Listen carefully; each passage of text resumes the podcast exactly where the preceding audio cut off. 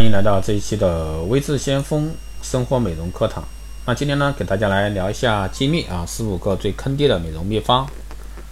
那有些护肤常识呢，你是不是听过啊？一遍就相信了？那有没有想过这这些方法究竟是对还是错？有用还是没有用呢？那今天呢，就给大家来说一下这一块儿。黄瓜片、冷茶袋和痔疮膏能缓解这个眼袋问题，其实这是错误的。这些小花招呢，其实一点用都没有。啊，没有人知道啊，真正引起眼部肿胀的原因是什么？不过极有可能是因为多余的脂肪堆积在眼部而形成。要彻底解决呢，只能通过外科手术，那来移除多余的脂肪和皮肤。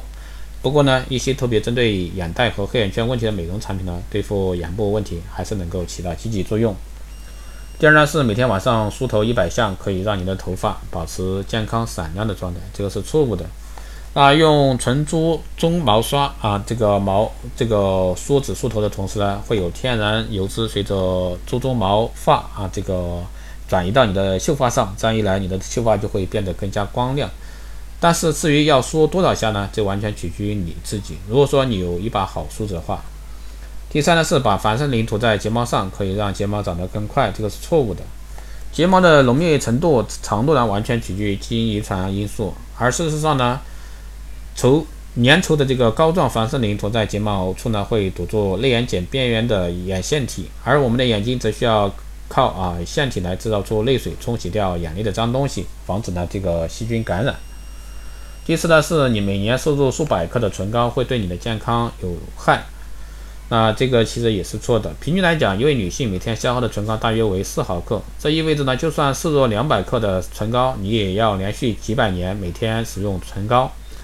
而况且呢，根据调查显示，即使使用了这个数量的唇膏，对于身体也不会有什么损害。但是呢，如果说不想使唇膏成为食物的主料，就得养成这个吃饭前啊卸掉唇妆的一个习惯。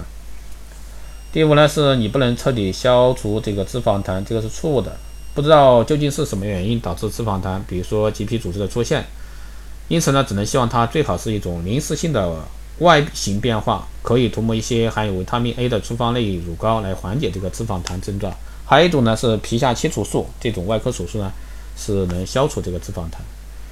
还有就是把香水存储在冰箱里，可以让香味持续更久，这是错误的说法。香氛中的油脂成分会渗入到所含脂肪的物体中去，比如说你放在冰箱里的黄油和牛奶等，从而呢造成污染。其实正确的方法是把香氛放在凉爽背光的地方。第七呢是分叉的毛发发尾可以修复，想要让自己已经分叉的发尾重新愈合呢是不可能的，剪掉已经分叉的发尾才是最佳的方法，它能够阻止这个分叉伤害到整根头发。然而如果说把你头发留得太长，或者说你的发质天生就容易分叉的话，那么建议使用含有缓和剂的专业沙龙产品，定期做发膜，这呢能起到这个滋养头发、强韧发质的作用。坚持长期使用才有助于解决发尾容易分叉的问题。第八呢是容易啊，这个晨起喝淡盐水有益于身体健康，这是错误的啊。喝淡盐水有利于健康不假，夏天出汗后喝淡盐水补充水分很必要。然而呢，早晨起来补充水分非但无益，反而会有害健康。生理学研究认为呢，人在整夜睡眠中虽然说滴水未进，然而呼吸、排汗、泌尿都在进行中，这些生理活动呢要消耗许多水分。早晨起床时血液已经呈浓缩状态，如果说喝一定量的白开水，可以很快的使血液呢得到。稀释，纠正一些高渗性的脱水。反之，再喝盐开水呢，会加重高渗性脱水，令人呢更加口干。更何况早晨是人体血压升高的第一个高峰，喝盐开水呢会使这个血压更高，更危害健康。还有人说喝咖啡减肥，这也是错误的啊！研究发现呢，咖啡因具有排水消肿的一个功能，大部分涂抹用的瘦身产品中都含有咖啡因成分。那么直接喝咖啡是否能够有效的瘦身呢？其实咖啡因中啊，咖啡中啊，咖啡因非但不能帮助减肥，饮用太多甚至会引引起啊，导致加速血压高以及失眠。加了奶和糖的咖啡还容易令人发胖。此外呢，咖啡属于这个酸性，会留在人体内一段较长的时间才会分解，容易呢加重器官的负担。当然，常饮咖啡以及茶呢都有利尿的作用，但减去体重呢都是水分的流失而非脂肪，其瘦身效果呢是非常微弱的。第四呢是牙膏对付粉刺痘痘最佳武器，这个是错误的。尽管有些牙膏含有这个氧化苯成分，也就是说一种治疗粉刺的成分，也具有美白功效，但事实上呢，用牙膏清除痘痘毫无科学依据。一些特别针对痘痘的护理产品，除了含有过氧化苯之外呢，还含有其他一些比过氧化苯更有效的抗痘成分。因此呢，如果说有粉刺，不要想着擦牙膏就可以消灭它们。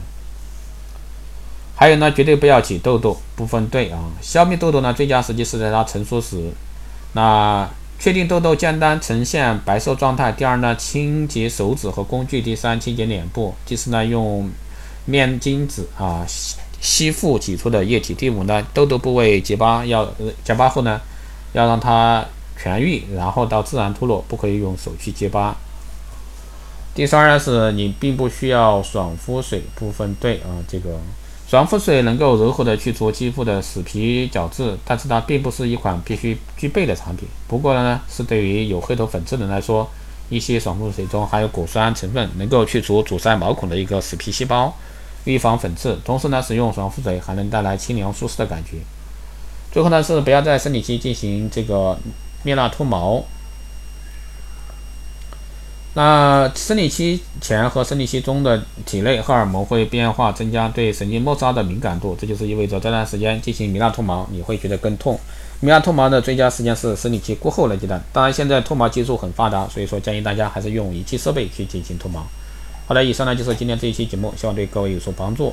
如果说有任何问题，欢迎在后台私信，可以加微之先锋老师的微信二八二四七八六七幺三二八二四七八六七幺三。备注电台听众可以快速通过，更多内容欢迎关注新浪微博“微词相锋”获取更多资讯。好的，这一期节目就这样，我们下期再见。